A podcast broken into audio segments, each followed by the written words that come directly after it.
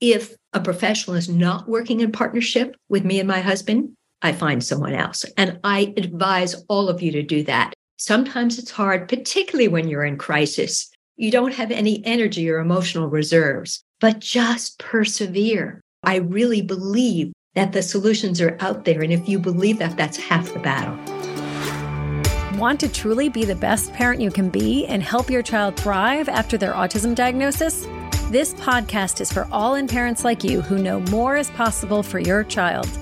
With each episode, we reveal a secret that empowers you to be the parent your child needs now, saving you time, energy, and money, and helping you focus on what truly matters most your child. I'm Cass. And I'm Len. Welcome to Autism Parenting Secrets.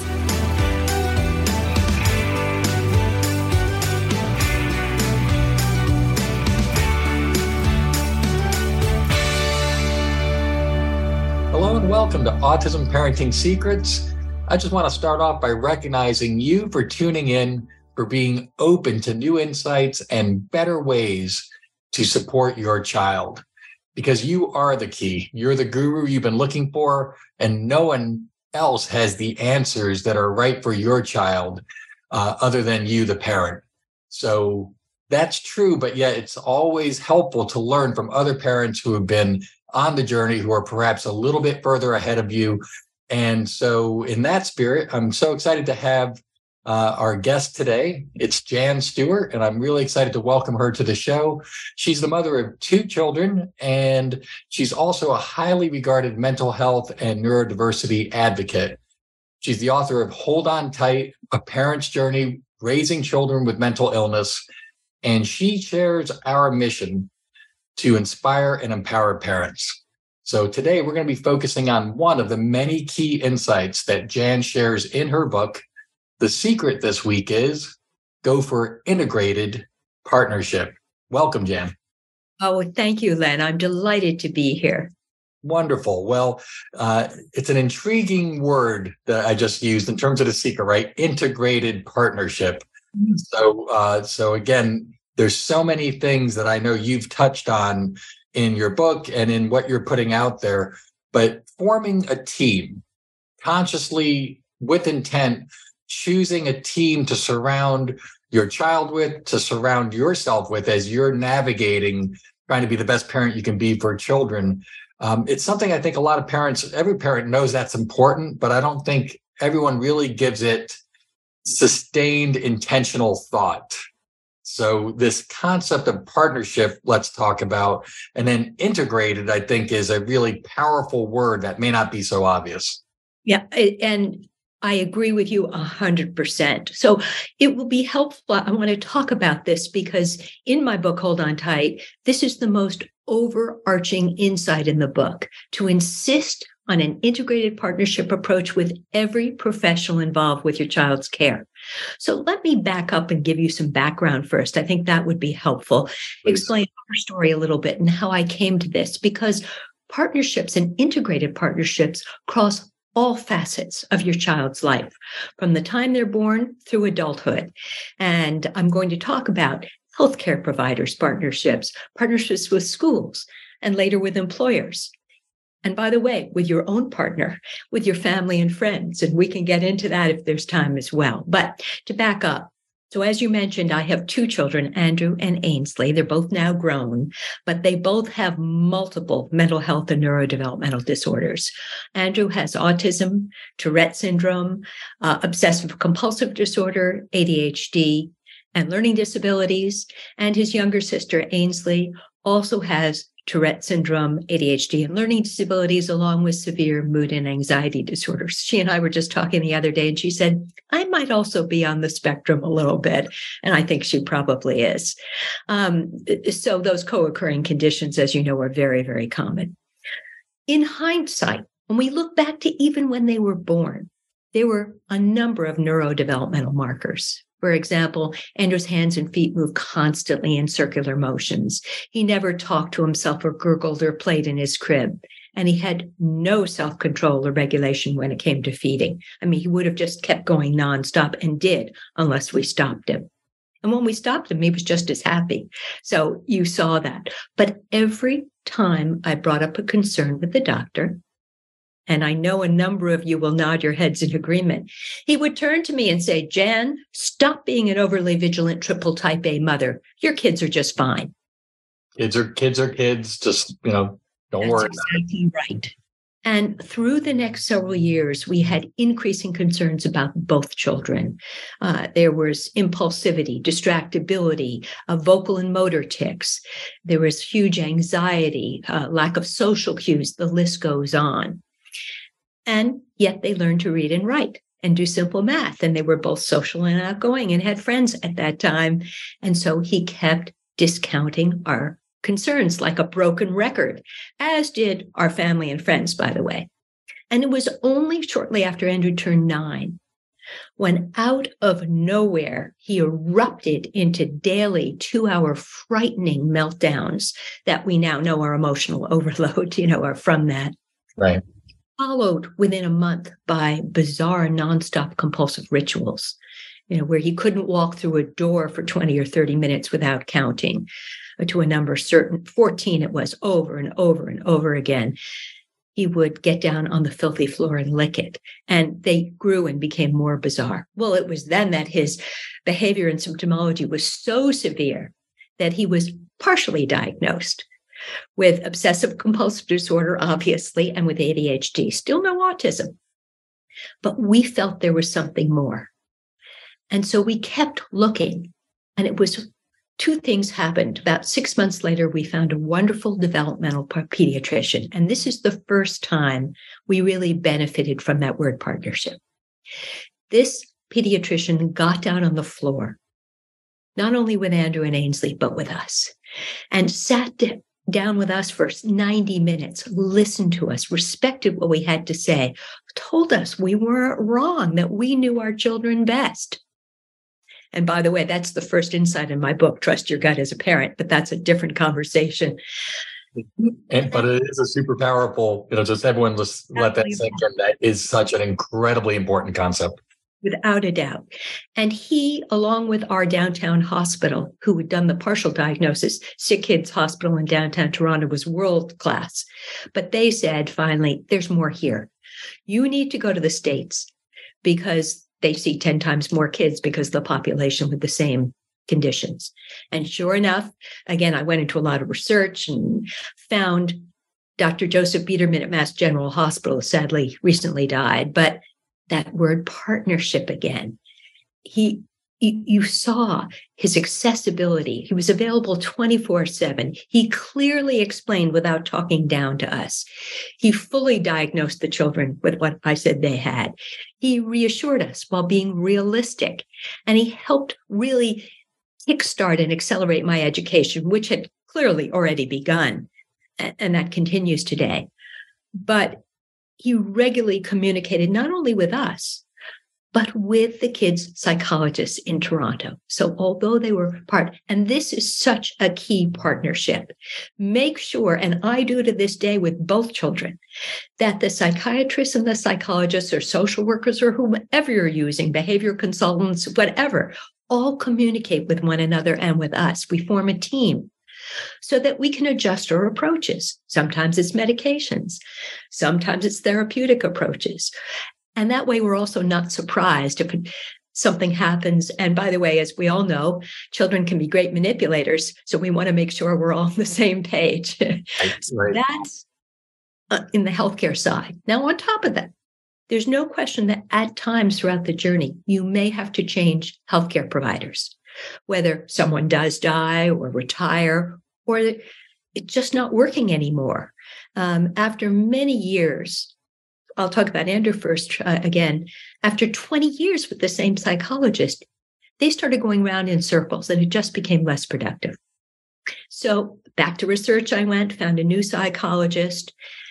And again, so empowering and reaffirming that partnership that she happens to have with us and with Andrew's psychiatrist. And similarly for Ainsley. Uh, Ainsley was in deep distress as a teenager and started superficially, but still cutting her arms and wrists. And it was very upsetting. She also became physically aggressive. Became clear to us her meds weren't working. Her psychiatrist had become fairly rigid. So Back to Research found a new psychiatrist as well as a new psychologist, and they work hand in glove together and with us. So it's really breathtaking to see. In the foreword of my book, Len, a very famous psychiatrist, Peter Szatmari from Canada, uh, writes he wrote that the healthcare system is unfortunately geared to service the provider, not the family and partnership, and that the patient is, in fact, the whole family. We really need that family centered team approach, and that's what works. So that's the healthcare side. Now, and, and before before we move from the healthcare side, I just want to throw one comment. Sure. You're talking about how important it is for this team approach, but I think the reality, from my perspective, and I want to get your your your thoughts in terms of generally speaking, practitioners who are out there, whether a psychiatrist or a pediatrician, I would I would argue the minority of practitioners really truly embody a team concept. Um, so so that's why choosing the right people.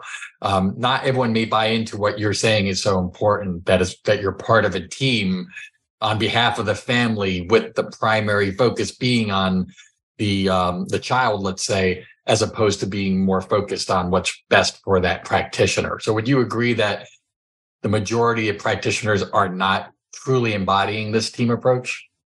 I think that's probably true. I don't actually know, although I think it is improving. We're seeing a lot more improvement with that. But I have to tell you, Len, whether again it's in healthcare, schools, employment, whatever, if a professional is not working in partnership with me and my husband, I find someone else. And I advise all of you to do that. Sometimes it's hard, particularly when you're in crisis. You don't have any energy or emotional reserves, but just persevere. You know, I really believe that the solutions are out there. And if you believe that, that's half the battle and go find them. Sure. So by all means, so now let's move away from the healthcare perspective and, and the other facets where a team approach is really important. Sure. I just thought I'm going to backtrack one minute. I just thought of one additional point that I think is important, at least here in Canada. We have found through increasing awareness of autism that community pediatricians and doctors are much more aware and capable now of screening for and diagnosing autism. So across North America, we know that the wait lists are horrendous to find specialists and to wait for them. But if your community doctors can at least get you there some of the way, part of the way, or all the way, it's fantastic. And we are seeing a significant improvement in this regard. So that's the last thought on that. Switching to schools. So to me, again, partnerships and teamwork mean everything. And again, I wouldn't have kept either Andrew or Ainsley at a school that didn't work in partnership. Now, both of them started in our local public school system. And it worked to a point and they really tried, but they weren't equipped uh, just because of the multitude of the kids' co occurring disorders. Not, you know, I don't think autism in itself means that they can't handle them. And again, this is many years ago. Schools are much more adept now at, at, and much better at being cognizant of and what needs doing. So, did a lot of research. And when Andrew was in the middle of grade four, we say grade four in Canada, not fourth grade. We I found a very small structured school for kids with ADHD, learning disabilities, and co-occurring conditions, four kids in a class. And they taught me a lot about partnership. They just assumed we were partners. They would send notes home every single night about his day. Of course, they would call if there was a concern, and we would send them back the next day so that they were never surprised. Uh, Andrew had had those frightening meltdowns that lasted up to two hours a day that I mentioned. And this lasted for months until we found the right doctor, the right medication. And the first time he was given this very powerful antipsychotic medication that helped with the meltdowns, he fell asleep in class for three hours.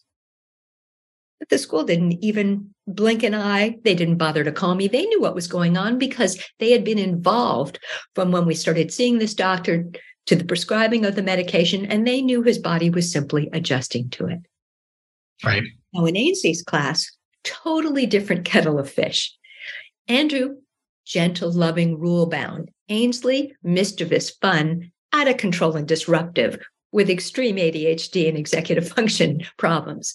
She'd get to school, disruptive, jumping on desks, ranting, raving, swearing, constantly sent to the principal's office. Of course, it wasn't so funny at the time. I was so drained and so upset. But it it's what it was. And again, when we decided to look for her, I found another small structured school that fit her.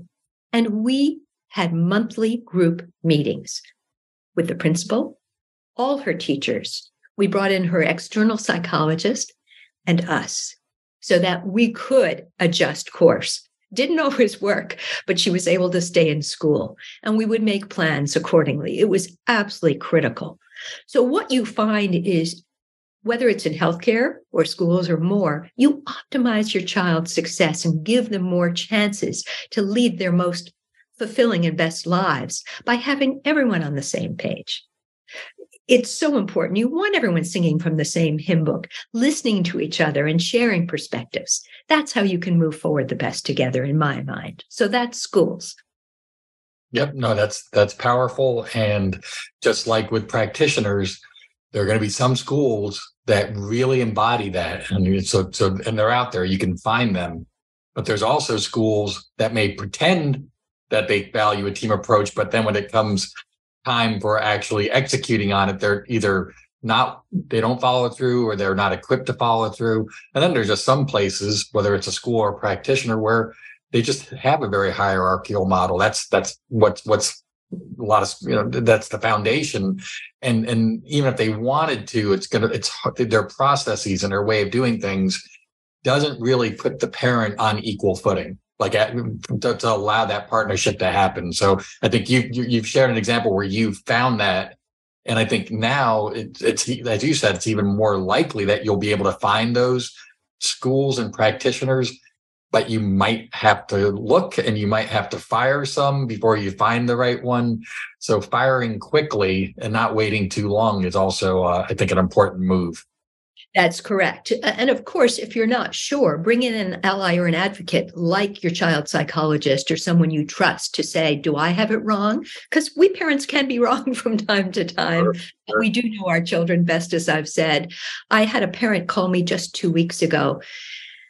She has a, I think it's an eight or a nine year old son who, who has just been diagnosed with autism. And when the school found out, it's a a private school, uh, very, you know, high performing, 100% go to university type of school. And he had been struggling a little, which is why they got him assessed. The school found out and said, Oh, what a shame. Should we start looking into institutions for him? Wow. I was horrified and I said, Pull him out today. Right. Yeah. No, any, any wherever it is, any child, any institution that looks and identifies your child as a defect right? I mean, that that's a pretty good sign. Okay, that is not a fit. Yes, that's absolutely true. And by the way, as a side note, when you role model partnership and teamwork, you educate your children to do the same. And as they grow older, they you increasingly empower them to become involved and to follow that partnership. And both my kids do that today. Fantastic. So should we talk now about employment later? Yeah, let's let's dive into that now. So, for you parents of younger autistic and neurodivergent kids, you're not going to necessarily know what your child's capabilities and needs are going to be as they transition into adulthood. And I counsel you, don't worry about it. You do your best now. Of course, financially, you should plan, and that's a whole nother conversation. But when it comes to employment, the statistics on neurodivergent individuals finding and keeping meaningful employment are terrible there's far higher unemployment and even more underemployment. And a lot of that is due, due to a lack of awareness, a lack of education that leads to fear, misunderstandings, and stigma, and necessary discrimination, uh, uh, unnecessary discrimination, needless discrimination. Now, what most inclusive employers, if I flip it, will do is they would be willing to let the autistic or neurodivergent employee take the lead. Tell them what they need to succeed and then customize accommodations and give the support that would be customized for that individual. When that happens, there's a much, much greater chance of success. Now, I look back at Andrew and I think about his previous employers versus his current employer. So Andrew looks different. He has a major speech impediment, making him difficult to understand. In his case, unlike many autistic individuals, he has limited cognitive capacity. He doesn't understand social cues, lines of authority, boundary, and he takes more of a supervisor's time mm-hmm. and needs more time off for healthcare and other appointments. And here's the word partnership again. So his first employer, major retailer, he was a cashier. And I remember thinking, how is he going to ever do this? But everyone was wonderful with him. At the time, there were still pennies and change, and um, people helped him because he couldn't make change. He was never ripped off. And he thrived there for the first five years. And then the retailer changed management. And it was obvious that they didn't want someone who was looking different, who was disabled looking in the front interacting with customers. So they tried without explanation to put him in the back and stock shelves instead for a while. But I knew what was going on. I waited a few weeks and then I took care of it. His second employer, uh, and and they to their credit, by the way, they put him back on his cashier station, but he trust had been broken. It wasn't going to work anymore. I was going to say, how did you take care of it? So you got him back well, I, I wrote to the company's head office and told them this is needless discrimination. If you want me to go to the media, I will be happy to. And within 24 hours, he was back on cash. I think to their credit, they were horrified at what it, the store had done. Mm-hmm. Um, however, it just wouldn't have worked for Andrew much longer after that the next organization, which is a major Toronto based organization, really tried to do the right thing. They wanted to, but they were too bureaucratic to work in partnership with us. And so what did they do? They treated him like a child. He was their first autistic employee. They gave him one hour of boring work. And remember, boring work is not good for a brain that also has ADHD. And then they said, as a reward at the end of that, Andrew, you can go watch TV. Not um, very purposeful or meaningful. And so he became increasingly unhappy. But now, for the past four and a half years, he's been with one of Canada's major telecommunications companies, Rogers Communications. And they have translated that well meaning into practice. And a good part of Andrew's success there is the word partnership, both with us and with Andrew. Now, many autistic and neurodevelopmental, uh, neurodivergent individuals need to advocate for themselves. But if you're not able, and Andrew is not fully able, he can somewhat, bring in again, let's just like with the schools, an ally or an advocate. And so Andrew uses me, and we're partners together and we're partners with Rogers. So what did Rogers do? The first thing they did before he even started was they agreed to hold an in service education session in which all his managers, the human resources department, and they have a well being department, all came. And we explained Andrew's conditions and disorders, his full profile, his strengths, and he has many. He's a charmer, he's infectious, he's great at customer service. And we talked about his major issues in the workplace, which in his case are largely impulsivity and anxiety. He also may not understand certain things that are being said. He's literal. So if you give him a metaphor or if you say something that you don't mean, he won't get it. And we talked about what they could do to optimize his success and theirs. And since that time, they have listened to our recommendations, shared our thinking, and implemented. So, for example, Andrew has a lot of difficulty, as many autistic uh, individuals do with change and transitions between activities and navigating them. So they've set his work hours the same every day, 8:30 to 4:30, while the rest of his team members work on shift. That's one thing. Uh, most importantly, on our recommendation, they brought in a job coach to help both the company and Andrew. And this job coach, uh, which is national across Canada program, not only helped Rogers integrate Andrew, but to this day, every month they meet with them, sometimes alone, sometimes together, more if needed, so that small issues don't mushroom and can be dealt with. They call me whenever a minor issue comes up so we can nip it in the bud again. For example, uh, the other week they called me and they said, Andrew seems a little distracted at work. We could deal with it. And so, you know, and sometimes he gets anxious or uh, he has some sensory sensitivities, not a lot of them. So they've dealt with it. And, and then he happily, 10 minutes later, is ready to get back to work. Sometimes it's five, sometimes it's longer, whatever it is. They know he has high anxiety. So if he does something wrong at work, as we all do, they deal with it right away. They let him know they're in his corner, what he could have done differently, how he can remedy it, and that his job is not at risk because of it. And then he doesn't go home and have a panic attack or, you know, or the anxiety rising through the roof. And what they, I guess the last thing, Len, that they've done the most recently is at his four year anniversary, they called me and they said, you know, Andrew's done so well here over the past four years. We should really start looking at job advancement. And I said, no, please don't do that. His anxiety will go through the roof. What you can look at instead is job enhancement, not advancement. And that's exactly what they've done. Giving him courses, they have someone sit with him to make sure he understands the courses, giving him a little more responsibility here and there. It's it's wonderful to see. And what they get in return is a loyal, valued employee who wants to stay at Rogers till he's 70 hmm. and be the best employee there, not the best autistic or disabled employee. Right. So that's employment.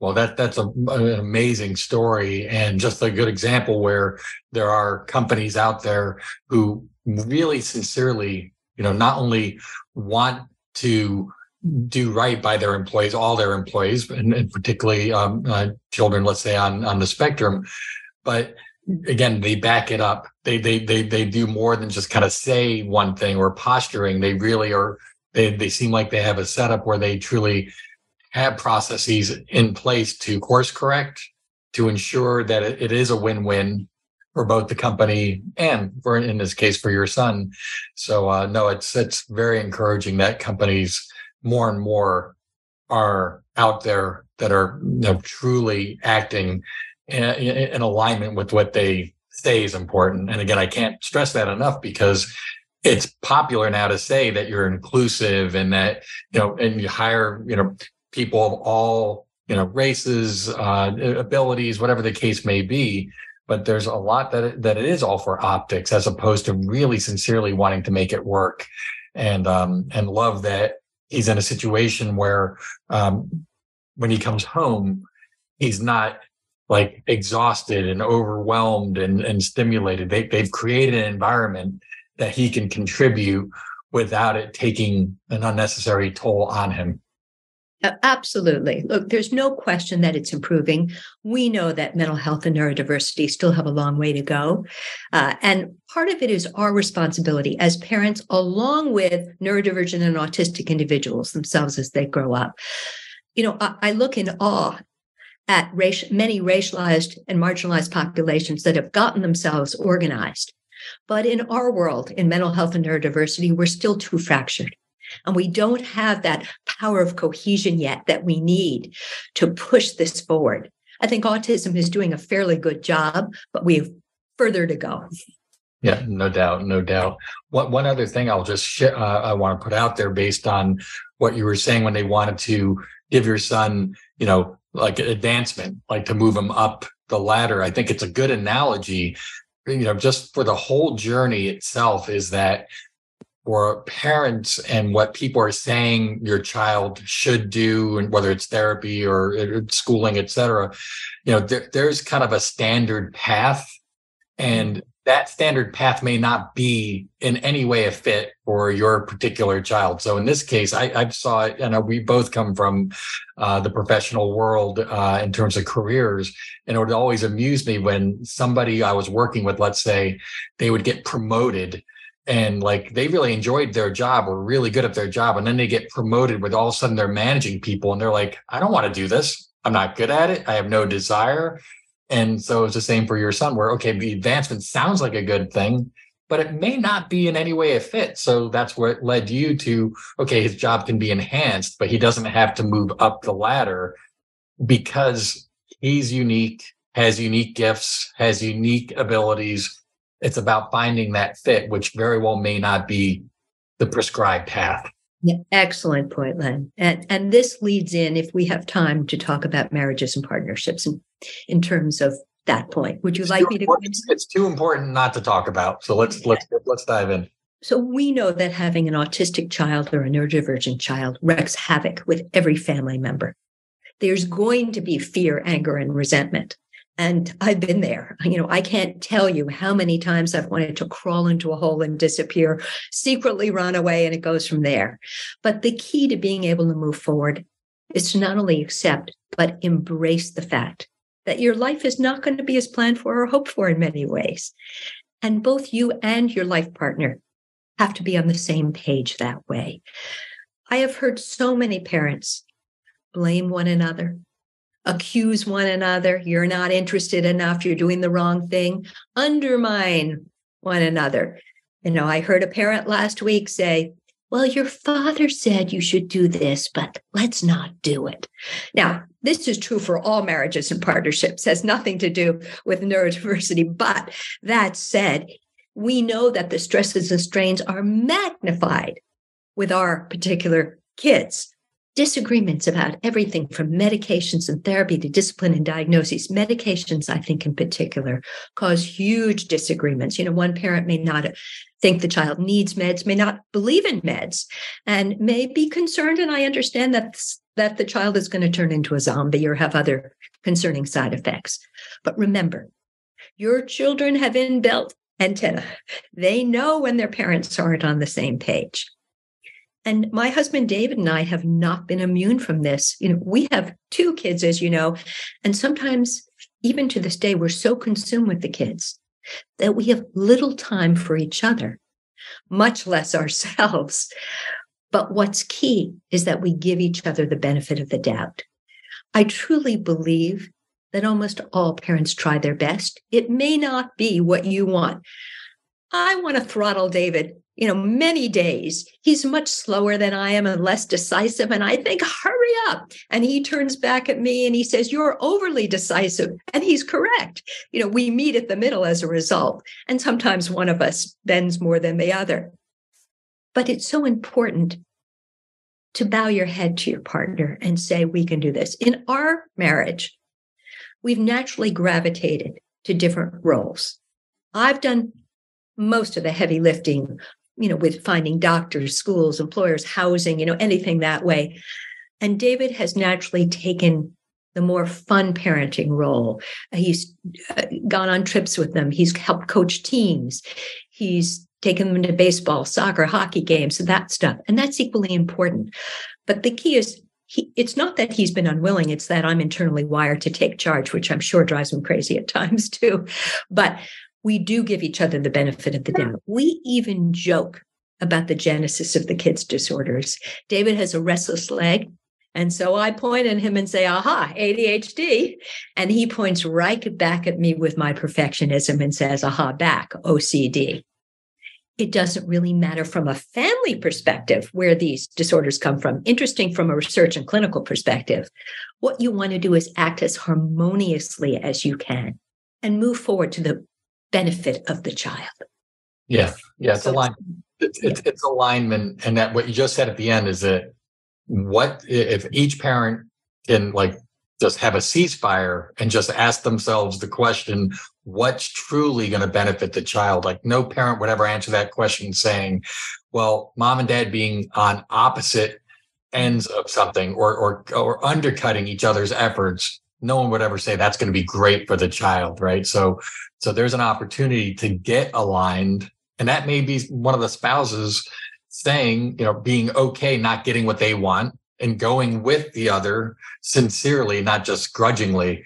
Um, so yeah if, if the intent's there there's a lot that can be done to get more on the same page particularly for the important things and um, as I've I've said many times on this podcast, that my wife Cass and I were totally on opposite ends, you know, we would share our perspectives respectfully, and if there really was a tie, I would go with her because I felt like the mother's intuition that there's, there's something magical and intangible. And thank you. and, and, and, by, and, by, the way, that's proved to be a really good move, by the way. And and, the, and those key things going with Cass's gut made all the difference, even though at the time I was 100% convinced I was right or that my my approach was the right one. Um, you know, so again, every eh, parents or, or spouses, partners, they can have their own way of you know whatever rules they want to have on how they get aligned but it truly makes a gigantic difference for your child if both parents are aligned and even just the negative energy that both parents are going to be conveying by being in opposite corners our kids feel that they have to feel that so that's totally within your ability to do something about without a doubt. And this extends to your family members, extended family members, and friends. That word partnership and teamwork again. You know, I strongly counsel those of you who have friends who are not truly supportive, who either distance themselves or critical and judgmental. They're not working in partnership with you as friends. They're not being supportive. Shed them.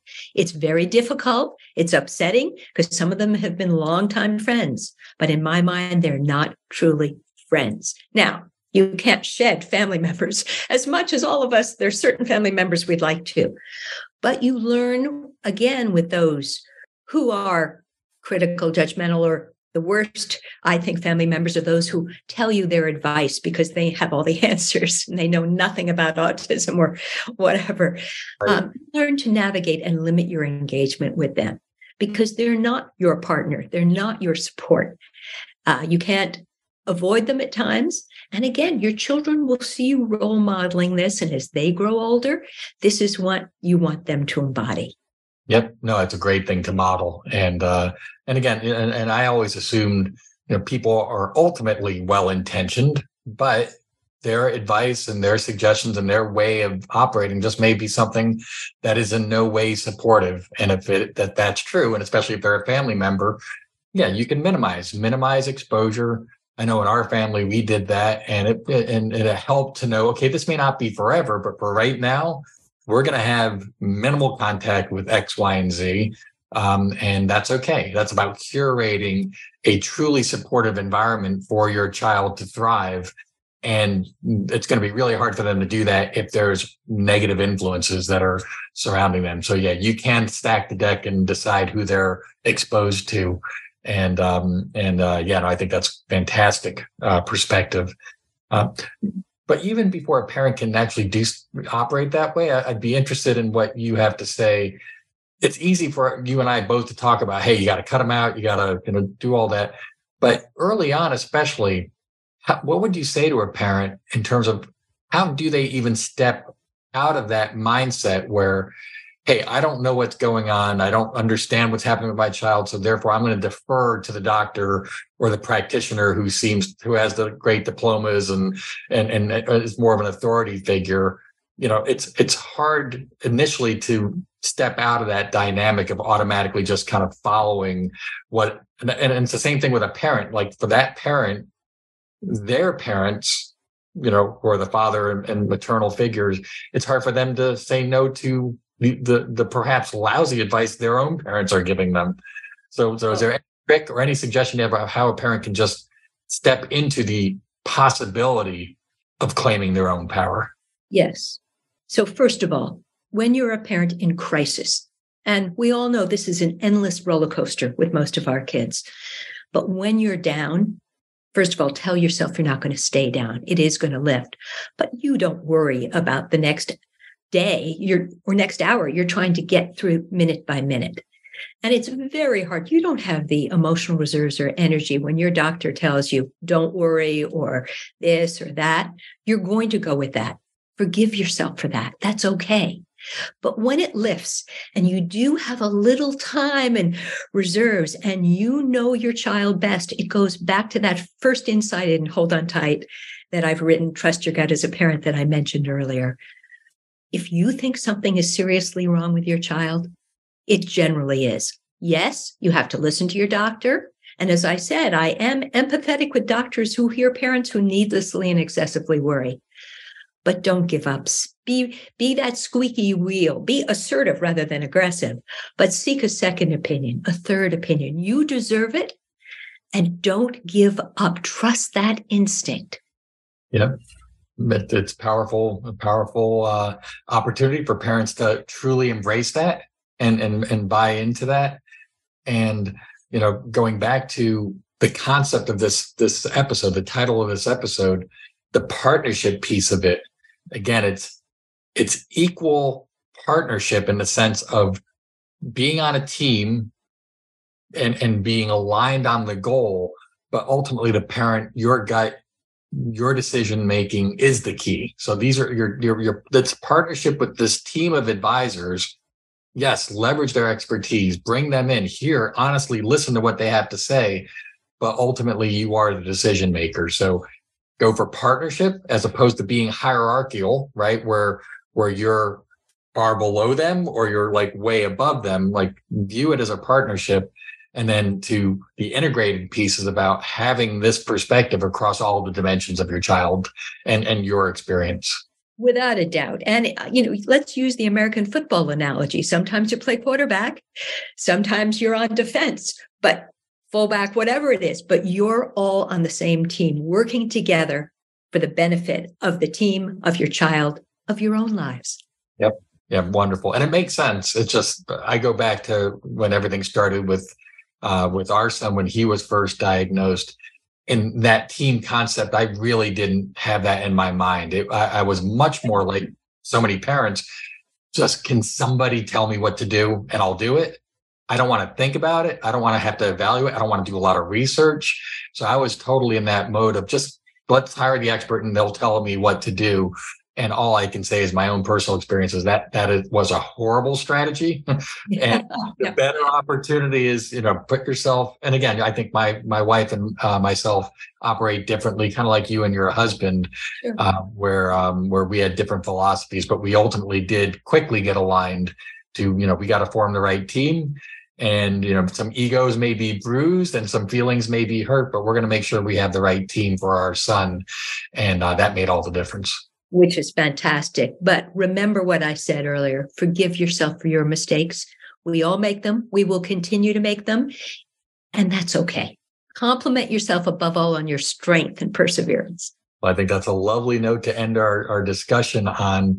And I really do appreciate um, everything that you're putting out, how you're taking your experience and truly trying to help other parents step into that more powerful position and to make better decisions, whatever is right for their child, for, for parents to truly be equipped to do that. So uh, your book is phenomenal and congratulations on that. And we'll include in the show notes all the appropriate links. But uh, but again, Jan, thank you so much for taking the time to be with me today. I'm delighted to be here. Thank you, Len. Want to discover your top autism parenting blind spot? Take our free quiz today. Go to allinparent.com slash go.